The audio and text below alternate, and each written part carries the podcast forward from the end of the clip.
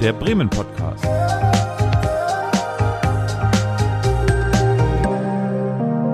Aus dem Herzen der Hansestadt. In der heutigen Folge steht die Universität Bremen im Mittelpunkt. Zu Gast sind Professor Dr. Annelie Kai, Professorin der ersten Stunde an der Uni Bremen und Jana Sievers, aktuell Studentin an der Uni. Professor Dr. Annelie Kai war über 30 Jahre Professorin an der Uni Bremen in den Arbeitsbereichen Sozial-, Arbeitswissenschaften, Gesundheitswissenschaften und Krankenforschung sowie angewandte Biografie und Lebensweltforschung. Sie hat die Senatsmedaille der Freien Hansestadt Bremen für ihre Verdienste um die Sozial- und Gesundheitswissenschaften für die Uni Bremen und das Land Bremen erhalten. Sie ist Ehrenmitglied im Sportgarten, engagiert sich vielfältig für die Belange von wohnungslosen Menschen und den Dialog der Kulturen. Sie ist Gründungsmitglied und Mitarbeitende am Institut für Gesundheitsförderung und pädagogische Psychologie und hat sich auch an vielen anderen Orten sehr stark engagiert. Jana Sievers, gebürtige Bremerin, studiert English Speaking Cultures, engagiert sich im International Office der Uni Bremen sowie im Juve. Heute nehmen wir uns eine Zeitreise vor. Die Universität wird im Jahr 2021 50 Jahre alt. Ein schöner Anlass für ein Generationengespräch. Heute sind zu Gast Professor Dr. Annelie Keil, Professorin der ersten Stunde an der Uni Bremen und Jana Sievers, aktuell Studentin an der Uni. Wir freuen uns auf das Gespräch. Hallo, herzlich willkommen beim Bremen Podcast. Grüße Gott. Willkommen beim Bremen Podcast. Hallo, schön hier zu sein. Also, wir können ja mit der Zeitreise beginnen und sagen, ähm, ja, Frau Keil, wie sah das universitäre Leben 1971 in Bremen so aus? Also erst gab es das gar nicht weil wir reisten ja alle an, um diese Universität zu gründen, 71. Und äh, es gab nur drei Gebäude, das sind die, die jetzt da immer noch sind, wenn, wenn man in die Universitätsallee reinkommt. Das nannten wir GW1 und GW2 und dann NW1, Naturwissenschaften. Also es war im Prinzip, waren das drei Gebäude. Es gab natürlich auch Seminarräume, die Bibliothek wurde erst eingerichtet. Also alles, was da jetzt auf dem Campus ist, war da nicht. Also wir fingen, wenn man so will, erstmal letztlich ohne Bibliothek an. Das war die alte Bibliothek der PH. Äh, unsere Studententreffen fanden zwischen den Häusern statt oder sehr oft auf dem Fußboden, weil wir hatten ja keine Regelung zu sagen, nach 30 ist Schluss. Unser Prinzip war, jeder darf das, wo er hin will, geht er auch hin und das kann bedeuten, dass sie mal mit drei Leuten da sitzen und mal mit 150 oder so. Also das Studentenleben, wenn man so will, äh, war getrennt vom städtischen Leben. Es gab ja auch noch keine Studentenheime da draußen. Also wir lebten relativ geschlossen in diesen Gebäuden. Die Studenten reisten an, und mein Arbeitstag in den ersten zwei, drei Jahren 50, 60, 70 Stunden. Man, es war so ein Gefühl, wir bauen gemeinsam was auf und ich darf erinnern jetzt gerade äh, für dich, hm, das war interessant. Unser eines politisches Prinzip war ja Drittelparität. Also Drittelparität hieß, die Professionellen, also Professoren sind so eine Gruppe, dann gibt es die Dienstleister, Dazu gehörte auch der Mittelbauer, aber die Sekretärin und so weiter. Und dann gab es eben die Studenten. Und die Idee war, die gemeinsam jetzt gerade am Anfang in einen Austausch zu bringen, um zu sagen, wir kriegen hier die Gelegenheit, eine neue Universität, die natürlich auch in der Tradition alter Universitäten steht, aber neue Akzente setzen will. Und insoweit war das Studentenleben ziemlich wild. Also wild in dem Sinne, wir haben in Arbeitsgruppen gesessen. Es gab ja auch keine richtige Studienordnung, kein richtiges Curriculum. Was machen wir wann? Äh, viele, also die Kollegen waren schon auch lehrerfahren, aber es sollte ja zum Beispiel gerade bei der Lehrerbildung, sollte ein gemeinsames gesellschaftliches, wissenschaftliches Studium die erste Phase sein damit die wissen, was ist eine Schule, wo ist die und nicht gleich auf die Didaktik des äh, Deutschunterrichts oder so. Also insoweit, äh, andere haben das natürlich chaotisch genannt, ist ja klar. Wenn es nicht so läuft, wie wir das gedacht haben, oder wie wir glauben, eine Universität muss geordnet anlaufen, ich finde nicht, dass sie nur in Unordnung gelaufen ist, aber ihr wesentlicher Punkt war das Experiment und auf dem Alten, was alle ja im Rucksack hatten, das Neue aufbauen. Also Aufbruchsstimmung und äh, ja, das will ich vielleicht noch mal. Also wenn ich mich jetzt selber, ich bin ja die ganze Zeit dann auch in Bremen geblieben. Ich habe ein paar Mal überlegt, ob ich nicht doch äh, noch mal an eine andere Uni. Nun war ich ja in Göttingen, aber mir hat das einfach so Spaß gemacht und auch die Herausforderung anzunehmen. Und das, was Sie jetzt gerade fragen, war natürlich das Wichtigste. Ein Vorteil und ein Problem. Die Studenten, die nach Bremen kamen, und es gab ja eine breite politische Debatte, nicht nur in Bremen, sondern darüber hinaus, mit Drohgebärden. Die Eltern mischten sich, geh unbedingt nach Bremen, ja. Das heißt, wir waren in den ersten zwei, drei Semestern, würde ich sagen, mit einer Studentengeneration konfrontiert, die bewusst nach Bremen kam, die zum Teil gewechselt haben und die wollten einfach, also von der Fachorientierung, von der Interdisziplinarität, und wir waren ja auch nicht so viele Studenten. Also ich, äh, an meinem Beispiel, ich bin mit 25 Studenten angereist. Die hatten ja, bei mir das PH-Examen ne? gemacht. Mhm. Ja, das heißt, und jetzt gab es in Bremen ein Diplom Sozialpädagogik oder was anderes, Diplom. Und die kamen mit als Studenten, die wussten, mit meinem PH-Studium habe ich natürlich nicht so gute Chancen, als wenn ich da noch ein Diplom draufsetze. Das könnte man heute vergleichen, wenn ihr ein einen Bachelor macht, ist die Frage, wie will ich denn beruflich weitergehen? Und dann entscheide ich, ob ich einen Master jetzt mache oder eine Berufserfahrung dazwischen. Aber mit einem Bachelor, Bachelor alleine nach sechs Semestern bin ich natürlich auch nicht ein gereifter Lehrer und schon gar nicht ein gereifter Weiß der Teufel. Also diese Neugier, äh, die hat unglaublich viel, ich sag jetzt mal, wirtschaftliche im Sinne von nicht nur ökonomisch, sondern wir müssen dieses Gebäude und das, was jetzt kommt, den Plan, wir müssen das bewirtschaften. Wir müssen uns was einfallen lassen. Wir müssen uns austauschen. Die Stadt freut sich nicht nur auf uns. Ja, die Bremer waren stolz, so wie später die Oldenburger eine Uni zu haben. Aber was das bedeutet, hat auch keiner der Leute, die wurden dann Bildungssenatoren oder ich erinnere mich vor allen Dingen an Koschnik, der sagte, ich verstehe von Uni nicht so viel. Ich will das aber hier in Bremen haben und ich erwarte von euch, dass ihr da was aufbaut. Natürlich war der irritiert, dass das alles langsamer ging, dass die Studenten dann sagten, nee, das machen wir nicht, das wollen wir erst nochmal abstimmen und so weiter. Jeder anders geschulte Mensch denkt dann, wo bin ich denn hier? Ich habe doch hier das Sagen. Ich bin doch Professor Doktor. Klingt ein bisschen so, als wenn Sie so damals 71 die Zelte aufgeschlagen hätten. Es gab noch keine ja, so Infrastruktur. Äh, wie sind Sie denn nach Bremen gekommen? Also haben Sie dann hier eine Bleibe gefunden? Wie, wie? Ja, ich habe also erst mal in einem Zimmer gewohnt. Ich habe vorhin so im Vorspiel schon gesagt, es war dann schwierig, als Professor, für viele jedenfalls, auch eine Wohnung zu finden, weil die Leute alle der Meinung waren, wir sind eine rote Kaderschmiede. Dieses Wort hat ja wirklich Folgen auch gehabt, auch für die Studierenden. Was du hast in Bremen studiert, dann hättest du dir das auch in, in der Schweiz irgendwo abholen können. Nicht? Also all die Kämpfe äh, bezogen sich auf alle drei Bereiche. Unsere Sekretärinnen hatten noch nie einen wissenschaftlichen Text geschrieben. Die kamen von der Steuerbehörde. Alles musste geübt werden. Computer gab es ja noch gar nicht weiter. Also das heißt, auch die Studenten mussten zum Teil mutig sagen, ja, ich studiere in Bremen. Nicht alle, nochmal, man muss das sehen. Aber der Impetus, dieser Schlag, der hieß auch politisch erstmal Vertrauen zu schaffen. Und das war nicht leicht, weil wir natürlich auch alle sehr unterschiedlicher Meinung waren. Also ich, war politisch sozusagen äh, sozial, ich war auch linksorientiert, aber ich wäre nie in eine dieser K-Gruppen eingegangen. Ich bin Kriegskind, äh, ich war in russischer Kriegsgefangenschaft, ich war, bin Tochter einer alleinerziehenden Mutter. Ich wusste, was es bedeutet, überhaupt ein Studium anzufangen und das zu verdienen. Also diese ganzen Illusionen, die da waren. Aber auf der anderen Seite heute, und nicht nur, weil ich jetzt zu alt geworden bin, für Studierende wie für Hochschullehrer ist es wirklich wichtig, nicht nur Lebenszeitbeamter zu werden, und das unterstelle ich den meisten auch, sondern ein Ehrgeiz in ein Projekt zu haben. Das kann nun tatsächlich deine eigene wissenschaftliche Laufbahn sein, deine Forschung, das ist auch wichtig. Wir haben übrigens lange in Bremen gebraucht, ehe die Leute, die sich hauptsächlich auch auf Lehre konzentriert haben und die Studienpläne mitentwickelt haben.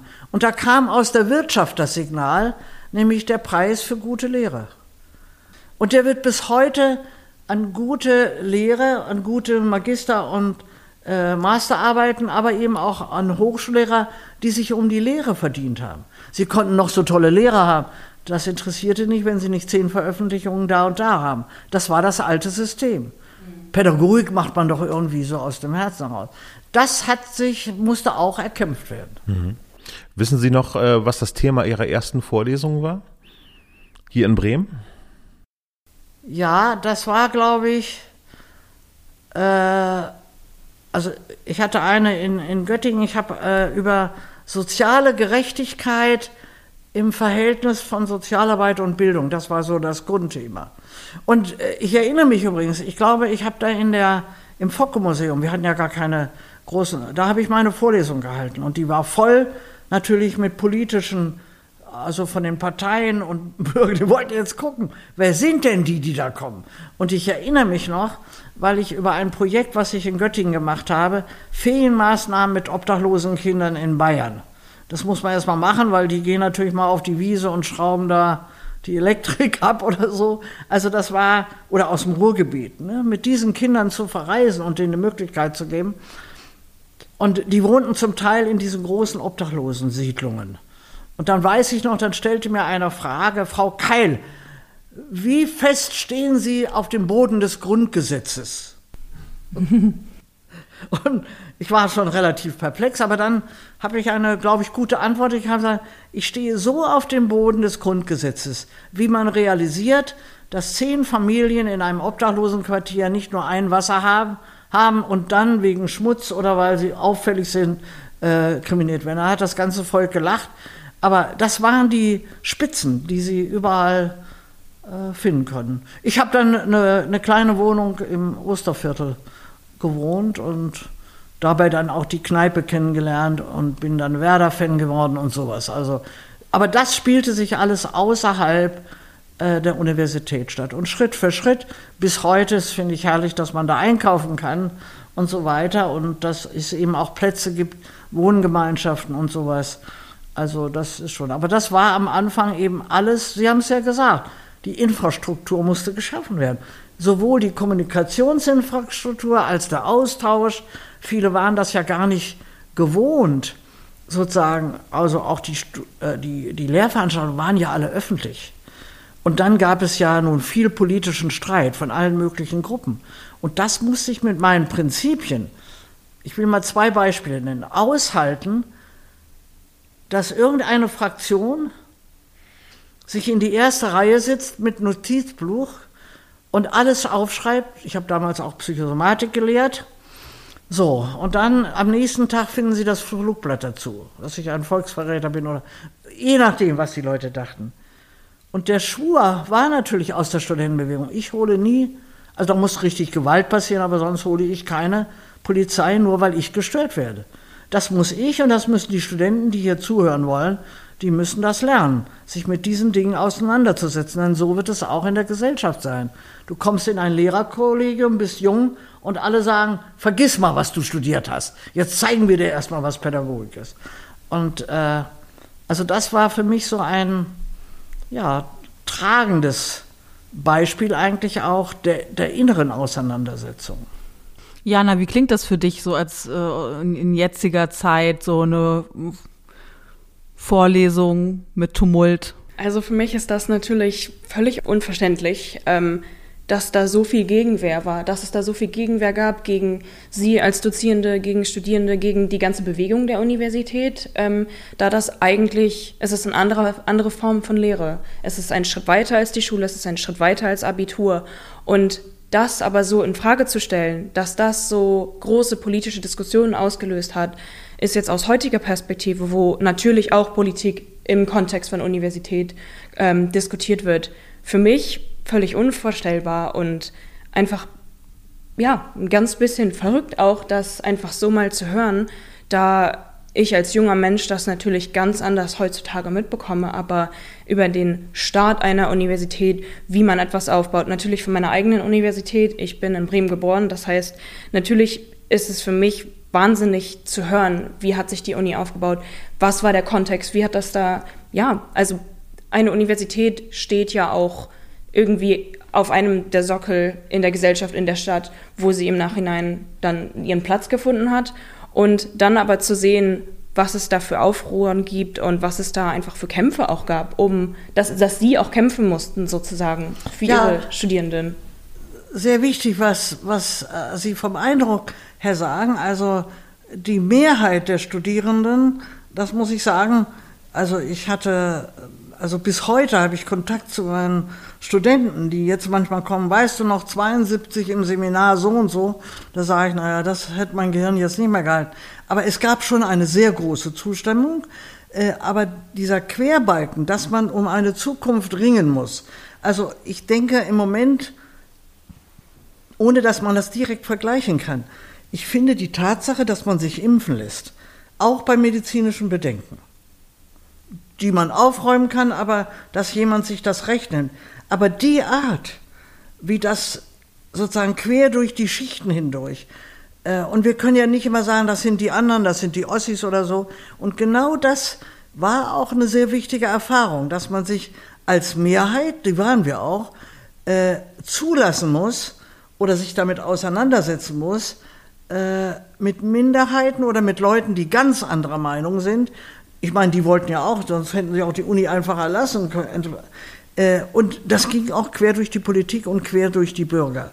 Und äh, ich hatte vielleicht das Glück, dass ich immer in dieser Stadt, weil ich in vielen anderen Projekten war, äh, wirklich offenbar den Ruf hatte, nicht offenbar immer zu verhandeln. Das habe ich auch in Göttingen gemacht. Da waren alle in politischer Gegenposition. Jemand aus der Studentenbewegung promoviert und fängt hier an. Ja, die Hochschullehrer, die Alten waren entsetzt. Was kommt denn jetzt auf uns zu? Aber das ist ein wichtiger Punkt, ob man im Leben auch als Studierender wirklich eine Herausforderung bekommt, zum Beispiel um seine Meinung, um das Glück. Und ich habe das bis heute, ich habe ja vor kurzem diesen, diese Bremer Senatsmedaille für Kunst und Wissenschaft bekommen. Das hat mich nicht als Promi, sondern das hat mich zutiefst gerührt, weil ich dieser Stadt, nicht der Wissenschaft, aber dieser Stadt dankbar ist, dass ich eine lange Zeit hatte, viele meiner Projekte sind wieder abgeschafft worden, weil andere Schwerpunkte kommen. Aber ich bin dieser Stadt, so wie Sie das gerade sehr schön gesagt haben, äh, ich bin dieser Stadt dankbar, dass sie mir überhaupt diese Möglichkeit gegeben hat, äh, äh, zu studieren. Also die anderen Städte. Und dann sozusagen hier diese Aufgabe zu wählen. Es gibt eine andere Fläche, wo Studenten heute noch kämpfen müssen. Das ist nicht zum Beispiel, ich sage mal, diese MeToo-Bewegung. Das ist etwas, was für die Universitäten sehr wichtig wäre. Das gehört mehr noch zu den alten Kontexten, also die Abhängigkeiten der Studenten von Hochschullehrern. Das war ja ein wichtiger Punkt, den wir abschaffen wollten. Auch zum Beispiel, dass nicht jemand sozusagen nur von der Doktormutter oder dem Doktorvater, sondern dass es da einen Promotionsausschuss gibt, der, wenn da eine Studentin oder ein Student in Ungnade fällt, dann ist ja bei der Promotion die Not in den Prüfungen nicht? Also jetzt sage ich mal die Plagiatprüfung.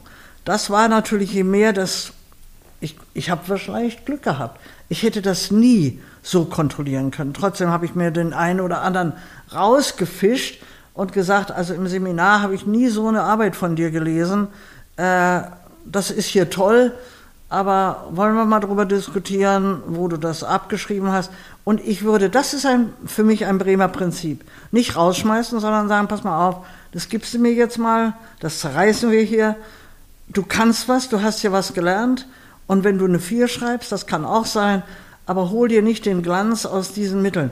Sich darum mehr zu kümmern, zum Beispiel. Auch die Zensurengebung war ja übrigens ein unseres großen Thema. Und bis heute weiß ich, dass es eine gerechte Zensurengebung nicht gibt. Es ist schwer. Du kannst das nach wissenschaftlichen Kriterien machen, aber du hast da jemanden, ich will ein Beispiel nennen. Ich hatte einen, äh, es kam ein Student, der eigentlich nicht richtig weitergekommen war, schon äh, überaltert war. Ich meine, sonst wäre der mit Numerus Claus oder so rausgefallen. Und der wollte eine, eine Diplomarbeit schreiben. Und ich dachte, wie will der denn das machen? Also ich hatte den nicht in Erinnerung, das Studium eigentlich seine. Und im Gespräch sagt er mir, ich habe eine Aufgabe zu erfüllen in mir. Ich bin todkrank. ich werde maximal noch ein oder zwei Jahre haben. Und mit meiner Frau habe ich beschlossen, ich möchte diesen Wunsch, den ich mal hatte und wo ich mir was nicht zugetraut hatte oder das Geld ging aus, das waren so immer Einzelbeispiele. Aber das ist das, was ich nach wie vor als Stimme in der Wissenschaft, das Interesse auch der Lehrenden an den Studierenden, aber auch das Interesse der Studenten an den Lehrenden. Und dazu ein Beispiel, das ist so ähnlich wie das mit dem Flugblatt. Hm, ich war natürlich der Meinung, also äh, um Viertel nach neun fängt die Vorlesung an und, und ich kontrolliere nicht und mache die Tür zu. Das war so ein Ergebnis der Freiheit. Und dann nach einem, ich habe ein Jahr gebraucht, ich mutig genug war, auch den Studenten gegenüber zu sagen, so nicht.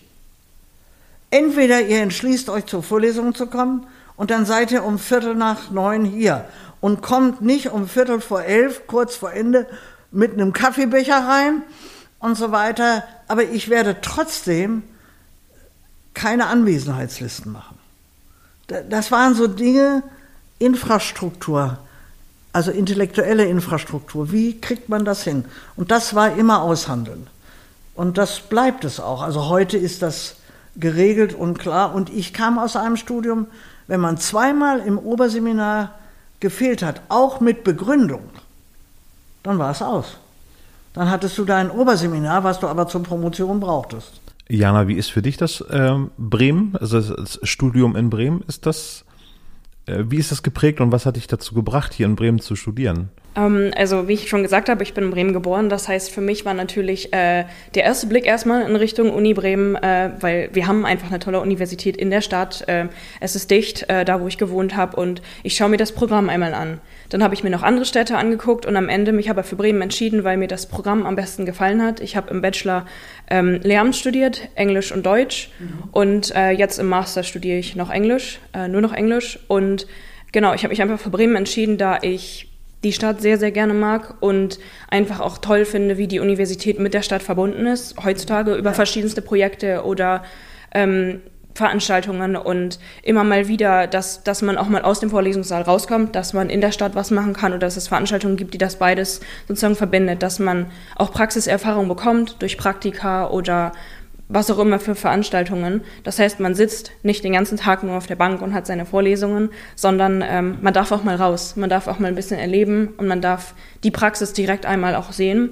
Und gerade das Lehramtsstudium in Bremen ist ich würde einfach sagen, praxisorientierter als viele andere Universitäten ist so das, was ich so vom Gefühl von Freunden und so weiter mitbekommen habe, ähm, dass da doch Praktika sehr, sehr weit vorne stehen, dass im Bachelor direkt schon drei gemacht werden, dass im Master später noch mehr dazu kommt, dass man auch wirklich in die Schule geht, dass man die Theorie, die man mitbekommt in der Uni, in der Schule, dass man in der Schule schauen kann, was kann ich anwenden, was kann ich hier mitnehmen, wie kann ich das verbinden, was ich gelernt habe, mit dem, was ich dort in der Schule lerne, weil Praxis und Theorie ist ja oft schön in Kombi gesagt, aber wenn man es dann wirklich umgesetzt sieht, ist es dann schwierig miteinander zu verbinden. Das heißt, ich habe das Gefühl, für das Studium, was ich im Bachelor gemacht habe, hat das für Bremen sehr gut für mich funktioniert. Und wie Sie eben auch so schön erwähnt haben, ähm, Sie haben natürlich auch sehr diese Verbindung zu den Studierenden bekommen. Und das ist etwas, was mir auch grundsätzlich im Studium immer sehr wichtig war, dass ich das Gefühl hatte, ich konnte auch immer auf die Dozierenden zugehen, Fragen stellen oder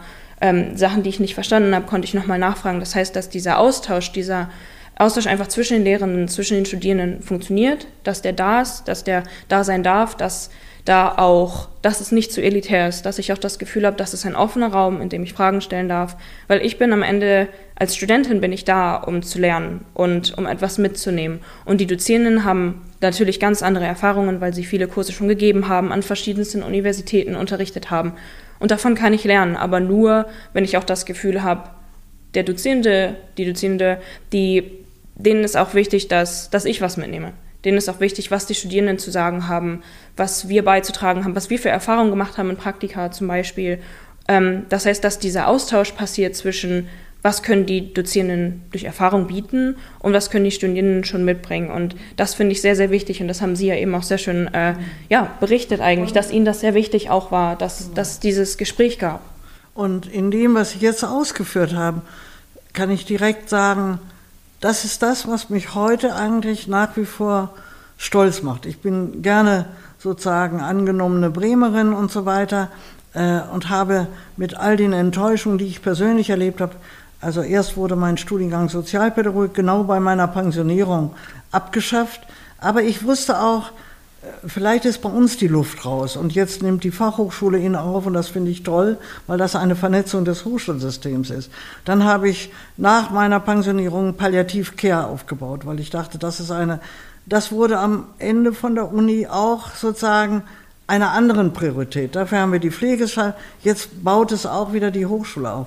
Und das, was Sie gesagt haben, ist genau mein Gefühl, dass diese Universität, und ich habe erstmal von diesen Anfängen ins Ungewisse, ins Nichtgeplante, aber mit hohen Ansprüchen, die Bremen, die sich ja die Universität auch abgespart hat, muss man sagen. Bremen war ja also auch erstmal ein, ein armes Land das zu machen. Und später bei der Frage, kriegen wir eine medizinische Fakultät oder nicht, hat das nochmal eine Rolle gespielt.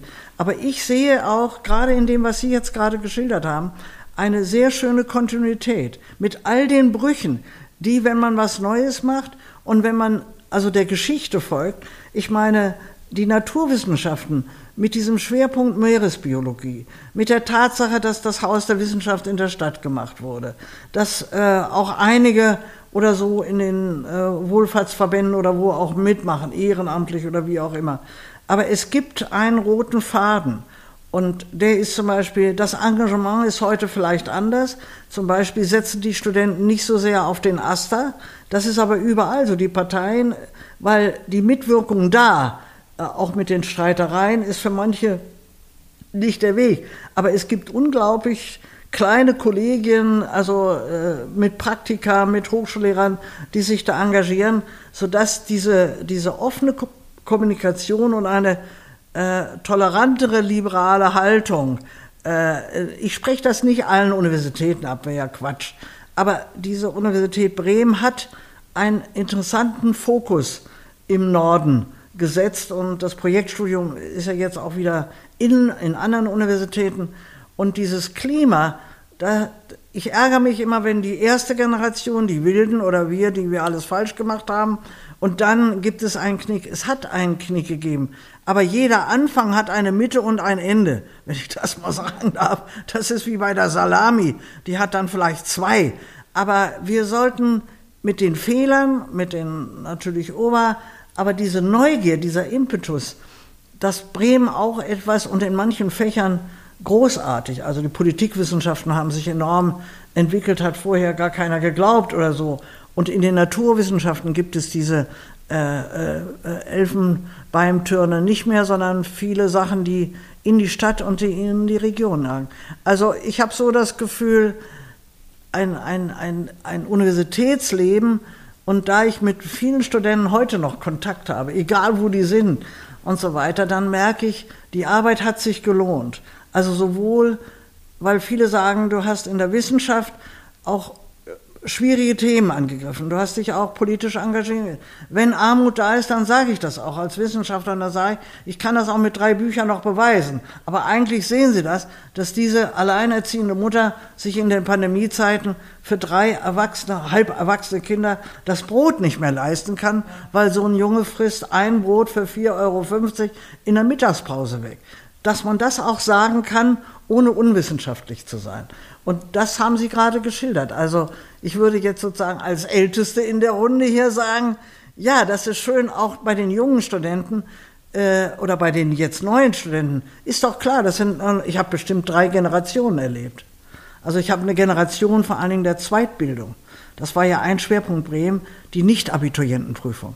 Und das waren Leute, die es sich nicht leisten konnten zu studieren, die in den Beruf, gerade in Bremen, also viele Sozialarbeiter oder auch andere, die dann nicht Abitur machen konnten. Und dann hat Bremen damals die Nicht-Abiturienten gemacht. Und daraus sind die tollsten Leute gekommen, weil die hatten schon eine Berufserfahrung. Die waren stolz darauf, überhaupt Abitur zu machen und dann auch noch einen Studienplatz zu kriegen. Und äh, das ist etwas, man muss nicht, man muss auf das Gesamtprojekt, aber man muss auf diese verschiedenen Abteilungen gucken und zu wissen, Sie kommen aus, als Bremerin, zum Beispiel, Sie kommen gerne.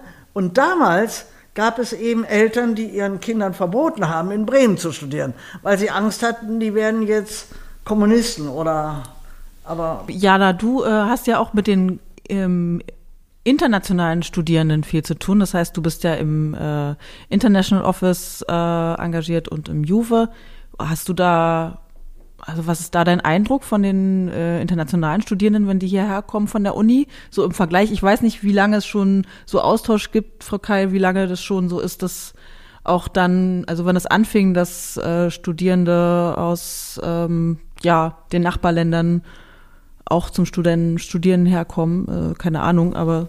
Also da bin ich auch interessiert. Das war am Anfang nicht denkbar, weil äh, das war zu experimentell und äh, Sie müssen ja, wenn Sie so Studienordnungen und ausländische Studierende haben, müssen Sie Vergleichbarkeiten schaffen und Sie müssen auch von den Hochschullehrern Leute haben, die hatten wir auch. Wir hatten Spezialisten aus Afrika äh, unter den Historikern und so weiter. Insoweit im Forschungsbereich gab es diese Anziehungskraft oder Wolfgang Eichwede mit dem Osteuropa-Institut. Ja, da kamen viele aus den Oststaaten und so weiter. Aber als Studienprogramm, das hat aber auch für alle Universitäten länger gedauert, weil dann muss man Vergleichbarkeit haben und muss auch eine spezielle äh, Fächerattraktivität haben. Ne? Und die Bremer äh, Uni unterscheidet sich natürlich von der Hochschule und dann einfach, wenn man das auf nationales Level ähm, legt, sozusagen, jede Universität in Deutschland unterscheidet sich dann. Wenn man das dann auf internationales Level bringt, da hat man dann unterschiedliche Semesterzeiten, unterschiedliche Programme. Das heißt, da kommen ganz viele neue ähm, ja, Herausforderungen dazu, die Auslandsaufenthalte, äh, Auslandsauf, Auslandsaufenthalte erstmal vielleicht schwierig machen, das erstmal zu organisieren. Das heißt, ähm, ich finde es sehr, sehr spannend, dass natürlich, dass es das am Anfang eher noch nicht so gegeben hat, aber die, so wie die Wissenschaft sehr multikulturell, international ist, so sind Studierende natürlich auch aus europäischen Ländern, aus internationalen Ländern interessiert, einfach einen Auslandsaufenthalt zu machen. Das durfte ich dankbar, ähm, das durfte ich auch machen, wo ich sehr dankbar für bin. Ähm, ich habe ein Semester in Maynooth in Irland studiert über das Erasmus, über die Erasmus-Initiative, über das über die Erasmus-Organisation. Ähm, das heißt, damit darf man nach Europa, in Europa äh, studieren. Das heißt, verschiedene Universitäten, ähm, ja, ähm, sind Teil von diesem Erasmus, von dieser Erasmus-Organisation. Gab es zu meiner Zeit auch schon. genau, und äh, da gibt es dann diese ähm, Verträge und Agreements, ähm, wo man einfach auch Studienkosten erspart bekommt. Das heißt, aus der Perspektive für Studierende ist das natürlich sehr attraktiv, wenn sowas wie teure Studienkosten wegfallen, aber man trotzdem ein Auslandssemester zum Beispiel in Irland studieren darf oder in England studieren darf. Und ich habe ich bekomme jetzt die andere Seite mit, weil ich mich um die nach Bremen kommenden Erasmus-Studierenden kümmere. Ja, das um ist die, spannend, ja. Um, um die ganzen, äh, ja, um die ganzen Dokumente, um die Papiere sozusagen, also alles von Nominierung bis sie dann wirklich hierher nach Bremen kommen. Das liegt so ein bisschen in meiner Verantwortung mit, ähm, natürlich mit meinen Kolleginnen. Ähm, und das ist natürlich sehr, sehr spannend zu sehen. Ich bekomme dann ganz bisschen den Kontakt auch mit. Ähm, erstmal nur rein über E-Mail und ähm, was da, was man in Bremen machen kann, wie das mit den Studiengängen aussieht. Wo die Studiengänge auch kompatibel sind. Oft werden Studierende mhm. oder eigentlich werden Studierende für einen gewissen Fachbereich nominiert und da muss man dann koordinieren, wenn das zum Beispiel dann doch nicht ganz Politikwissenschaften ist, weil an einer italienischen Universität hat man dann Politikwissenschaften und Geschichte vielleicht zusammen.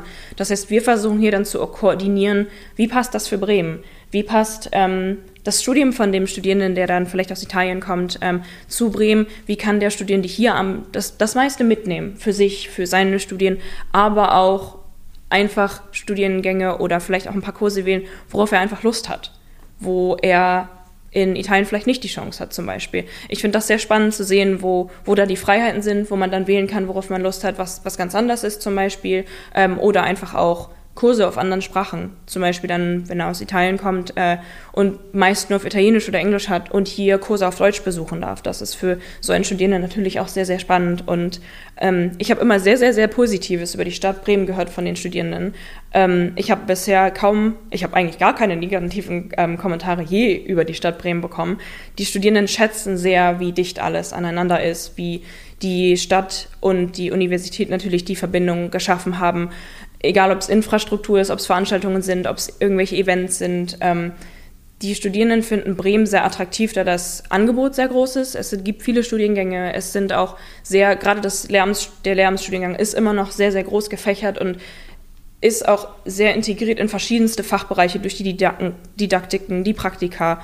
Und das scheint ein sehr sonder, also sehr, ein sehr spezielles Angebot auch für Studierende zu sein, die aus dem Ausland kommen und die Bremen einfach auch für die Stadt schätzen, die die Universität für die Universität schätzen und ähm, eine Campus-Universität ist dann doch was anderes, als wenn man verschiedene Standpunkte in der Stadt hat.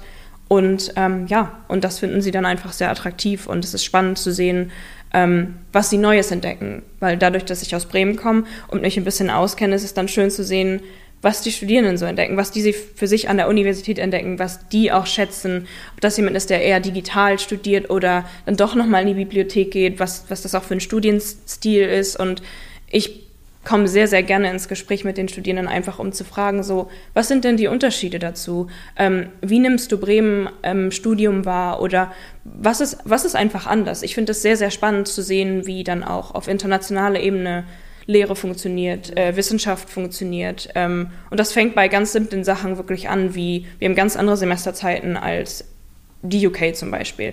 Wir in Deutschland oder in Bremen sind sehr spät dran, zum Beispiel andere Universitäten sind früher dran und wir haben vielleicht ein Semester von 14 Wochen und andere Universitäten sind länger oder kürzer oder haben drei. Und diese strukturellen Unterschiede finde ich sehr spannend bei den Studierenden zu beobachten, wie sie die aufnehmen. Ähm, ob positiv oder negativ oder einfach, ob es eine Erweiterung für ihr Studium und für sie selbst auch ist, weil Uni ist auch ein Ort, um zu wachsen. Für mich war es auf jeden Fall so. Ähm, ich bin an mir sehr gewachsen durch, durchs Studieren und ich habe sehr, sehr, sehr viel Neues mitbekommen. Und ich glaube, das Wichtigste, was ich mitgenommen habe, sind Gedankengänge, sind einfach die Motivation, selbst zu denken, sich selbst Dinge zu überlegen, sich ins Gespräch zu kommen und ich finde es wahnsinnig wichtig, wie Sie vorhin schon beschrieben haben, Frau Keil, dass, dass es eine Offenheit gibt und den Raum für Gespräche. Das heißt, heutzutage ist mir auch sehr, sehr wichtig, dass, ähm, ja, also nicht nur heutzutage, aber mir ist sehr wichtig, dass, dass man offen an ein Gespräch rangeht, auch wenn es schwierige Themen sind, sodass man zumindest irgendwie einen Weg finden kann, wie man kommuniziert. Und ich glaube, das ist das Wichtigste, egal ob es jetzt mit einer Uni-Gründung zu tun hat oder es gibt einen internation oder ein internationaler Austausch die Kommunikation ist das Wichtigste, so dass man irgendwie einen gemeinsamen Weg schafft, ähm, Herausforderungen zu umgehen oder zu schauen, wie können wir daran wachsen, wie können wir das auch mit integrieren.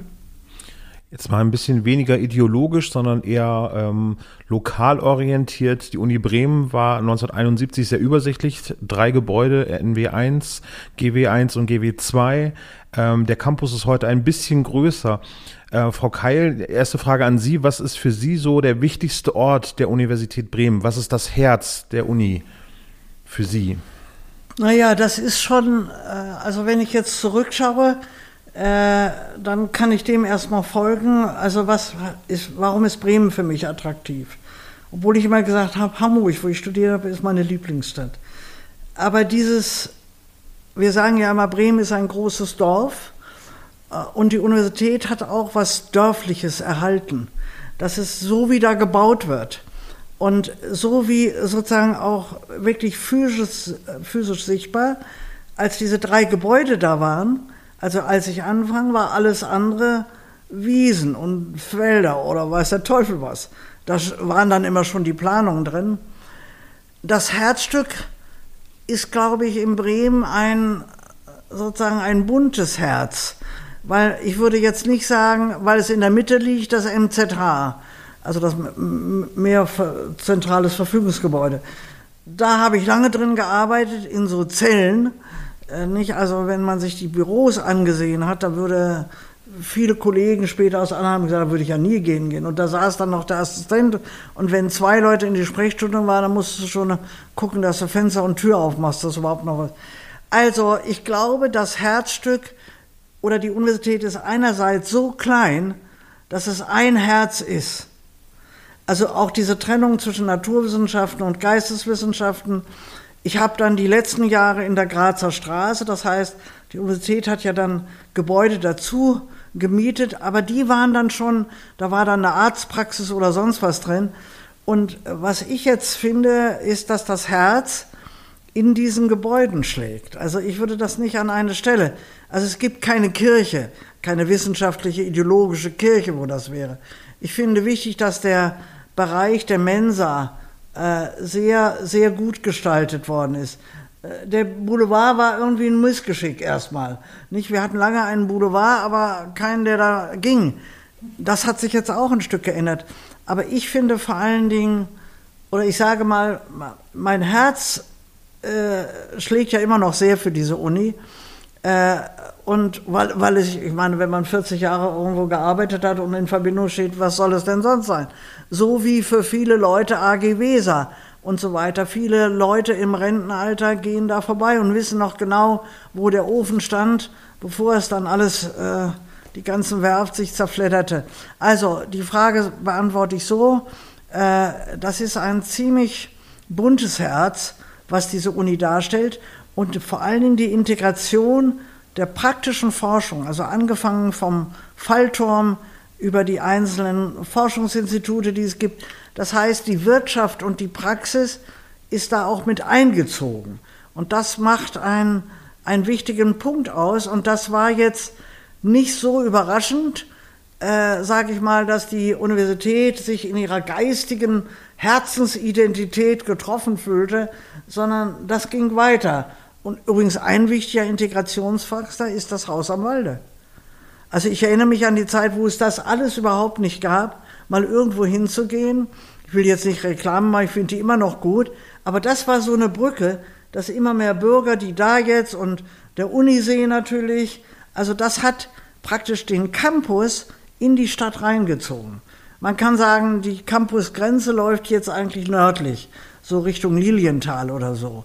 Äh, aber äh, dieses bunte Leben, und deshalb finde ich jetzt auch Aldi oder wer da immer jetzt seine Sachen verkauft, die kleinen Läden haben das alle nicht geschafft. Und in der Flüchtlingskrise, muss ich sagen, war ich besonders auch stolz oder, oder fand es einfach wichtig, dass eines der großen Zelte da auf dem Gelände stand. Und wo wir Uni, also bin da oft hingefahren, habe da Klamotten hingebracht oder was auch immer. Also auch in dieser Weise war die Uni daran, sozusagen nicht irgendwo und nicht, weil das ein Campus ist, da können wir die Leute auch hintun. Und ich habe gemerkt, wie die jungen Flüchtlinge vor allen Dingen, die da waren, also Spaziergänge durch die Uni gemacht hatten, als hätten sie da einen Studienplatz. Das war so wichtig, also an einem Ort zu sein, wo ja von vielen dieser Flüchtlinge, die, gerade die Syrer oder andere, die kommen ja auch, manche waren schon Studenten und hatten plötzlich so ein kleines Stückchen Heimat in dieser Uni mit ihrer, äh, also ohne dass wir das nur alles schönreden, da gibt es auch anderes, aber äh, das war so ein, ein Punkt, ja, der mich beantworten lässt, es gibt nicht ein Herz, sondern diese Uni ist zum Glück wie diese Stadt. Die ist ja doch so übersichtlich und nicht klein oder nur prüde, sondern wir haben ähnliches, habe ich in New York äh, erlebt habe. Da habe ich eine Zeit in, also in der Obdachlosenarbeit, um zum Beispiel mal zu sehen, wie sieht Obdachlosigkeit eigentlich in, in der Großstadt aus. Und wie sieht das hier in Bremen aus? Und wie sieht das auf dem Dorf aus? Und wo versteckt man das? Das sind ja zum Glück von meinem Wissenschaftsbereich immer Themen, äh, die mich auch, auch sehr interessieren. Und da New York, Manhattan könnte man gar nicht aushalten. Es gibt keiner, der sagt, ich bin Manhattaner, sondern ich bin eben Southwest oder ich bin äh, Virginia oder weiß der Teufel, wie die einzelnen Stadtteile halten. Und insoweit, äh, das macht mir sehr viel äh, Eindruck. Es gibt ja im Ausland schon auch Universitäten, die eher in kleinen Städten sind. Äh, aber für, für Ausländer ist also auch das Kulturangebot, dies, und Bremen hat ja auch in der Kultur ein offenes Spektrum. Also die kleine, ich meine, worauf diese Stadt ja immer stolz ist, dass wir eine sozial unheimlich mobile Szene haben. Und die ist sehr stark von der Uni, auch die, die nicht da waren, aber die dann hier Musik machen und vielleicht mal Musik studiert haben oder Kunst, die äh, keinen festen Job gemacht haben, sondern Honorarjobs. Das ist ja sozusagen schon das Schicksal auch der Generation, die ich ausgebildet habe, die nun gerade in die große Phase der akademischen Arbeitslosigkeit rausgingen. Das war schon für mich tolle Leute und die einfach als Lehrer, als Sozialarbeiter, die Gesellschaft wollte sich das noch nicht leisten. Und jetzt wären sie froh, wenn sie mehr Sozialarbeiter haben oder, oder Pädagogen mit sozialer Ausbildung, die in der Lage sind, für diese Kids was zu tun und für die Jugendarbeit oder weiß der Teufel was. Also von daher, ja. Ein buntes Herz. Ein sehr buntes, aber Sie haben Gebäude erwähnt, die ich aus meiner Studienzeit an der Uni Bremen, ich habe im Jahrgang 97 angefangen, auch sehr, sehr prägend war. Ich bin im Fachbereich 3 ähm, in meinem Studium begonnen. Äh, das Herz des Fachbereichs 3 ist das MZH und das verlässt man in der Regel als FB3ler eigentlich so gut wie gar nicht, außer man möchte mittags äh, zum Essen gehen. Die Mensa, Deshalb liegt die Mensa auch gut. Ja, aber die in Für der Zeit war sie gerade ab, abgebrannt, war sie gerade zu ja. der Zeit. Das heißt, äh, 97, im Juni 97 ist die Mensa abgebrannt. Ein großes Feuer gab es dort. Und das erste, was gemacht worden ist, damit die Studierenden auch Nahrung zu sich nehmen können, ist nämlich ein Zelt wurde aufgebaut. Am Ende des äh, Boulevards äh, wurde das Zelt aufgebaut und ähm, das war für mich damals so das Herz, weil man dort andere Studierende aus anderen Fachbereichen kennengelernt hat, hat man sich halt im Mensa-Zelt oder eben bei den Buden drumherum getroffen, weil es eben sonst nichts anderes gab als Treffpunkt. Ähm, Jana, für dich gibt's jetzt wieder eine funktionierende Mensa, äh, die auch mehrmals ausgezeichnet worden ist als eine der besten Mensa-Küchen äh, Deutschlands. Also ich glaube, mein Herz ähm, der Universität Bremen verschiebt sich so ein ganz bisschen zu deinem. Ich glaube, es ist die Mensa, es ist der Boulevard, es ist die Bibliothek. Es ist, glaube ich, einfach der Boulevard hauptsächlich für mich, weil das so ganz viele verschiedene Orte miteinander verbindet. Das ist da, wo man Freunden mal eben über den Weg läuft, da, wo man Freunde trifft, wenn man zur Vorlesung läuft, wo man zusammen in die Mensa geht, wo man Mensen geht sozusagen, äh, wie wir sagen. Oder ähm, ja, man trifft sich für die Bibliothek zum Lernen. Das heißt, es ist für mich mit Fachbereich 10 und äh, Englisch und für andere verschiedene Fachbereiche auch irgendwie die Mitte von der Universität und, und auch vom, vom universitären Leben dann nach der Vorlesung, vor der Vorlesung. Genau, wo man einfach ins Gespräch kommt, wo man Dozenten mal eben Hallo sagt, wo, wo man eigentlich, wo die Busse ankommen, wo die Bahnen ankommen, wo man, wo das Leben der Uni irgendwie startet morgens ähm, mit einem Kaffee und dann äh, geht's los zur Vorlesung oder zum Seminar und ähm, genau, dann geht's zum Mittagessen und dann geht's später mit dem Bus, Bahn oder Fahrrad nach Hause wieder auch von da. Deswegen würde ich sagen, für mich ist der Boulevard tatsächlich heute das Herz der Universität Bremen. Hm. Also von der Keksdose bis, äh, bis zur Mensa sozusagen. Genau. Ja, aber das, wie gesagt, als wir anfangen, gab es das natürlich alles gar nicht. Und der Boulevard war, eigentlich gehörte der ja mit, die ursprüngliche Planung war ja, äh, die ganze Architektur mehr offener zu gestalten. Also wir haben ja wirklich ganz bewusst auch auf große Hochschullehrerzimmer nicht wo man eine Couch hatte und wo Leute sitzen konnte. Wir alle sind fast alle auf 10 Quadratmeter oder 15 runtergegangen. Und es sollte eben gerade im MZA, also in dem Gebäude unten, ein großes Gelände offene, also mit Stellwänden. Das hat sich dann, heute wäre das Homeoffice in anderer Weise, das hat sich dann nicht so durchgesetzt. Also die Architekten haben dann auch sozusagen den Schwung, den sie eigentlich mit dem Boulevard hatten, der war ja für Anfang war der riesig und so eine Betonmeile und dann kam noch dieses, äh, dieses Kunstwerk da mit den gestürzten Fahrradfahrern. Raum 1400 im MZH. Ne? Ja, genau. genau. okay, also jedenfalls, äh, äh, sobald dann diese Mensa und die dann eben auch durch die gute Qualität dieser Mensa, ne? wo du nicht dann den Teller hinhältst und Nudeln und Tomatensauce auf der Hand hast, sondern auswählen kannst. Okay, das ist ja nun auch eine Entwicklung, äh, die die heutige Studentengeneration wirklich auch genießen kann. Das muss man schon sagen. Also was da angeboten wird, das ist unvergleichlich mit dem, was es am Anfang war. Aber zum Beispiel auch mal technisch, als ich hierher kam, da gab es keine Antwortbeate. Es gab noch keine Computer. Es gab keine Mail. Also ich meine, wir, wir haben noch Examensarbeiten, die wurden abgenudelt mit diesen Spritdingern. Und wenn du 20 Seiten abgezogen hast, warst du besoffen. Und der Text war nach einem Jahr verblasst. Wenn man dann zum Examen sagte, hast du den Text noch, weil du den Schein nicht mehr hast? Ja, dann kam der, aber der war, dann konnte man nicht mehr sehen. Oder ich weiß nicht, ob Sie sich noch daran erinnern, das Faxen. Also dann kamst du nach Hause und dann lag in deinem Wohnzimmer, wenn da das Faxgerät war, eine lange Wurst. Und die musste man Seite für Seite schneiden und dann ein schweres Buch drauflegen, dass man es überhaupt lesen konnte. Also für mich ist diese technische Entwicklung, auch was die Kommunikation betrifft, die schneller mal eine E-Mail schreiben oder das hätte ich mir natürlich, das hatte ich später als Dekanis, da hatte ich aber das Problem, Die Leute, wenn sie was nicht wollen, sagen sie mal, habe ich nicht gekriegt. Ist mein Computer ist abgestürzt. Das war dann die neue Ausrede. Nicht ich bin krank, sondern mein Computer ist abgestürzt, wenn die nicht greifbar waren.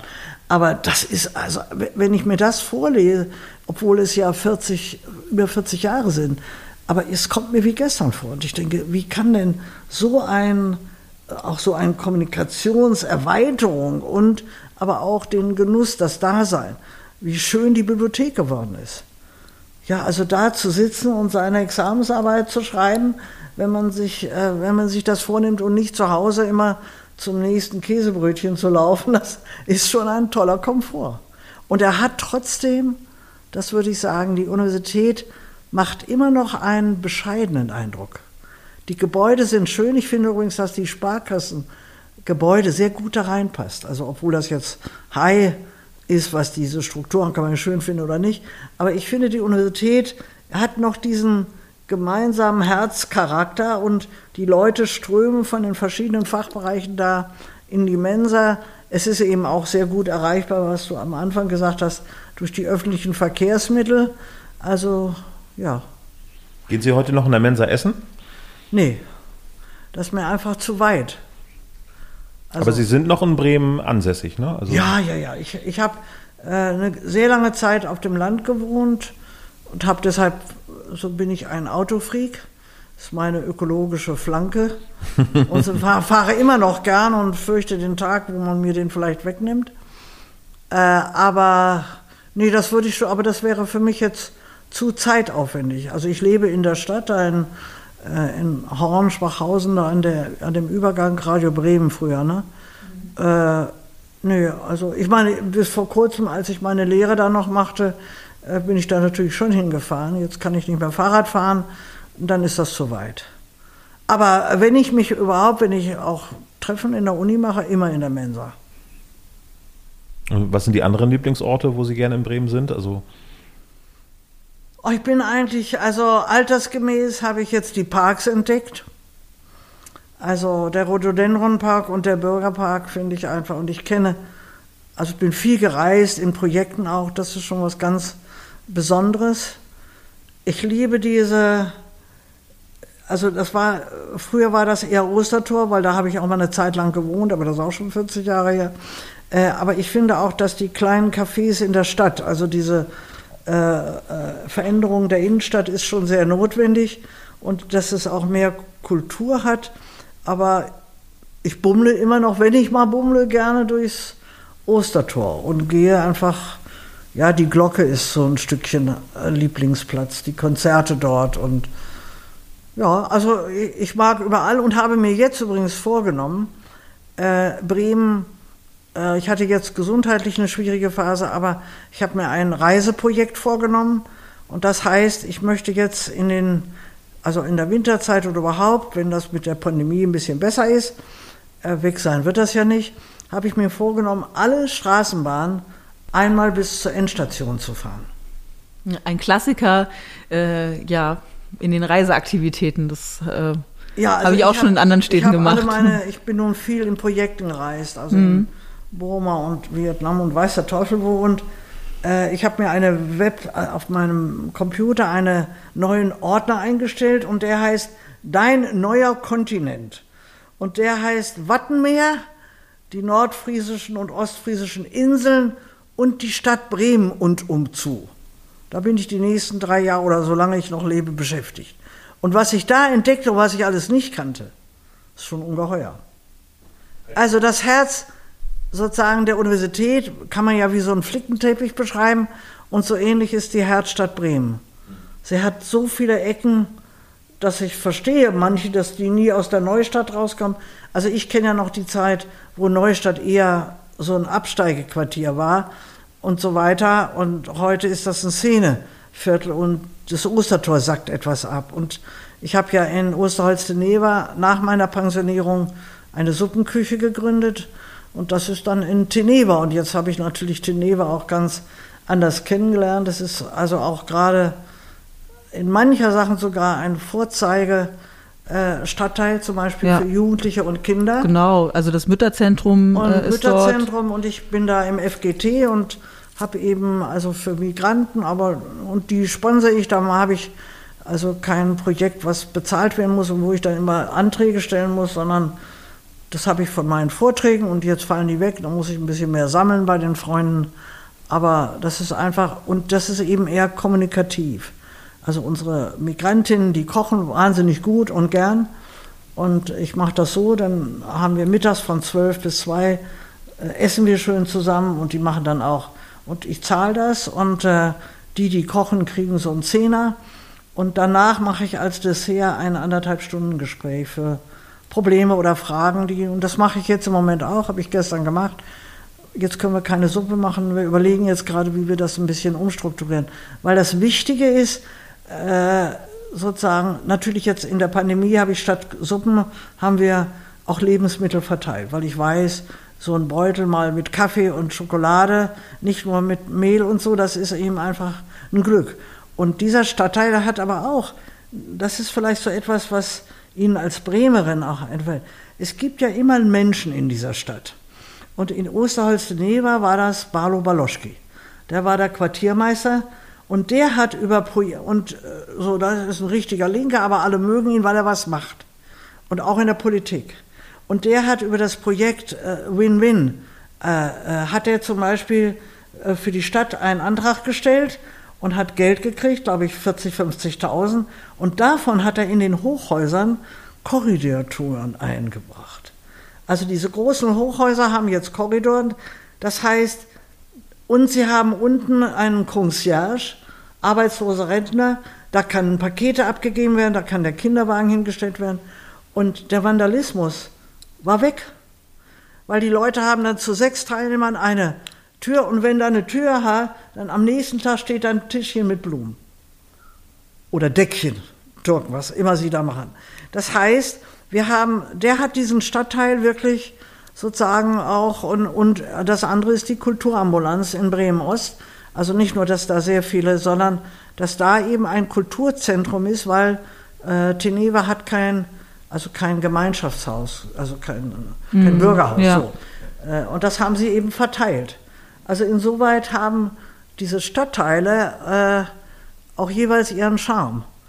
Also die Neustadt, da bin ich jetzt auch öfter mal, da im Butendorf, natürlich auch in dem äh, Theater da, äh, aber da sind so äh, wunderschöne kleine Cafés entstanden von Frauen, die sich da selbstständig gemacht haben. Also in jedem Stadtteil äh, gibt es einen Reiz und der andere liegt, weil ich ja viel in der Altenarbeit mache, die Bremer Heimstiftung. Die hat in jedem Stadtteil ein Stiftungswort und wenn wir im Beirat reden, dann immer noch mal, was ist das Spezielle an diesem oder an jenem? Wo gehen die ganz Feinen hin aus Oberneuland? Nicht, der, die werden jetzt nicht nach Gröpeling ins Altenheim gehen, aber deshalb muss Gröpeling nicht runterkommen, sondern äh, dann hat man eben andere Strukturen.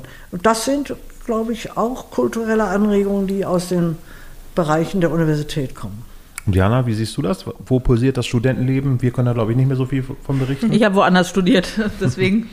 Ähm, also erstmal äh, kann ich ähm, sehr gut verstehen, was Sie beschreiben, weil ich bin in Osterholz aufgewachsen. Das heißt, ähm, da habe ich natürlich auch ein bisschen was mitbekommen und bin auf der Grenze zwischen Osterholz und Teneva zur Schule gegangen. Das heißt, die Kulturambulanz kenne ich natürlich auch und wie die sich aufgebaut hat. Und genau, und dann äh, bin ich studieren gegangen und bin in einem ganz anderen Gebiet sozusagen gelandet. Dann auf einmal in Horn, äh, Horn-Lehehorn und ähm, Stadtteile, die, die ich vorher bis auf das Universum, weil ich da mal war, als ich klein war, gar nicht so richtig kannte.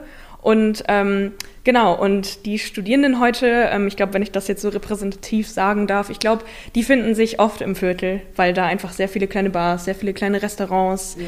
ähm, sich finden und da einfach auch wahnsinnig viele verschiedene Kulturen zusammenkommen und Menschen zusammenkommen, alle Altersklassen und ähm, genau, da wird dann einfach gerne gefeiert und man probiert mal was ähm, Neues äh, aus ja, was Neues, sozusagen kulinarisches aus oder man probiert eine neue Bar aus und dadurch, dass es so klein und überschaulich ist, kann man auch immer mal was Neues testen äh, und was Neues für sich entdecken und für seine Freunde. Und ähm, da gehen die Erasmus-Studierenden natürlich auch, die bekommen ihre Tipps an die Hand, wo sie mal reinschauen können, wo es gutes Essen gibt oder wo es das beste Bier gibt oder ähm, wie auch immer. Das heißt, äh, das Viertel ist auf jeden Fall einer meiner Lieblingsorte, ähm, weil immer viel los ist, immer, immer viel nett, ähm, ja, nette Gespräche, ähm, gutes Essen, äh, gutes Bier oder gute Getränke. Und ich schätze, wie Sie, Frau Keil, auch sehr die Parks von Bremen. Ich finde sehr, sehr schön, dass ähm, Bremen einfach eine Stadt ist, die auch sehr naturverbunden ist, dass es einfach diese Möglichkeit noch gibt, mal nur mit einem Picknickdecke in den Park, man nimmt seine Unilesesachen mit und dann setzt man sich da mal hin und ähm, dann verbringt man da einfach mal ein bisschen in Stille und einfach in Ruhe auch mal einen Nachmittag und kommt ein bisschen aus dieser ganzen Stadthektik und aus dem Stress raus. Und genau, der Unisee ist natürlich auch zu Fuß entfernt von, von dem Vorlesungssaal dann und das ist natürlich ähm, sehr, sehr, sehr schön, einfach da kurz die zwei freien Stunden, die man vielleicht für, zwischen seinen Vorlesungen hat, zu verbringen und dann wieder zurück in den Vorlesungssaal. Und ähm, genau, ich, ich finde, Bremen hat einfach eine schöne Mischung aus, man kann sich mal einen Moment nur für sich nehmen und sich zurückziehen, auch gerade an einem Unitag und dann aber doch, hey, ab ins Viertel, wir gehen noch was essen. Und, ähm, also gerade die, äh, bei dem, zum Beispiel die, die, Shakespeare Company, die für, für mich am Anfang war das Neustadt.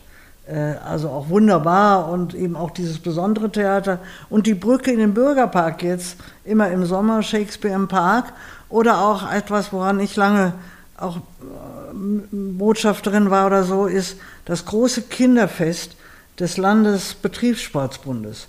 Seit über 20 Jahren stellt der Bürgerpark die Wiese da praktisch in der Nähe Mariott zur Verfügung und das wissen die Bremer gar nicht. Das ist das größte nicht kommerzielle Kinderfest in ganz Deutschland. Und da kommen an einem Sonntag 60.000 Leute. Oma, Opa, weiß ich was. Und dann bin ich zum Beispiel mit den Migrantinnen, die nicht äh, alleine dahin trauen, habe ich dann in einem Projekt, haben wir einen Bus gemietet und dann bin ich mit denen von Teneva, was schon eine Weltreise ist, dahin gefahren. Aber die Sicherheit war, sie kommen mit dem Bus und da versammeln wir uns wieder und dann konnten die da, äh, äh, das war so, das sind so kleine Integrationsprojekte. Und für die Rückfahrt hatte die BSAG, dann habe ich gefragt, habt ihr nicht ein paar Freifahrtsteine und dann habe ich mehr gekriegt, als ich brauchte. Und die haben wir dann im FGT und im Mütterzentrum bereit gehabt für Leute, die mal, weil das können sich ja viele nicht vorstellen, dass man, wenn man mit einer Familie in die Stadt fährt, von dort aus, und das Ticket bezahlt und dann noch ein Eis isst, ja, dann ist schon das Budget aber wirklich zu Ende. Und diese Verbindung auch zwischen Wirtschaft, also auch die Sponsoren, also wir könnten die Kulturambulanz gar nicht machen, wenn wir zum Beispiel jetzt die nächste große Ausstellung, wir haben jetzt diese Gefahr, dass das Museum abgeschafft wird, die haben wir jetzt mit allen Kräften bekämpft. Das hat auch geklappt. Aber da gibt es eben dann zum Beispiel schon 150.000 von zwei Stiftern, um diese Ausstellung zu machen. Und zwar gerade in diesem Stadtteil und gerade über Psychiatrie. Da ist ja auch das Erinnerungsmal. Diese einzelnen Kultursachen, die es da gibt und so.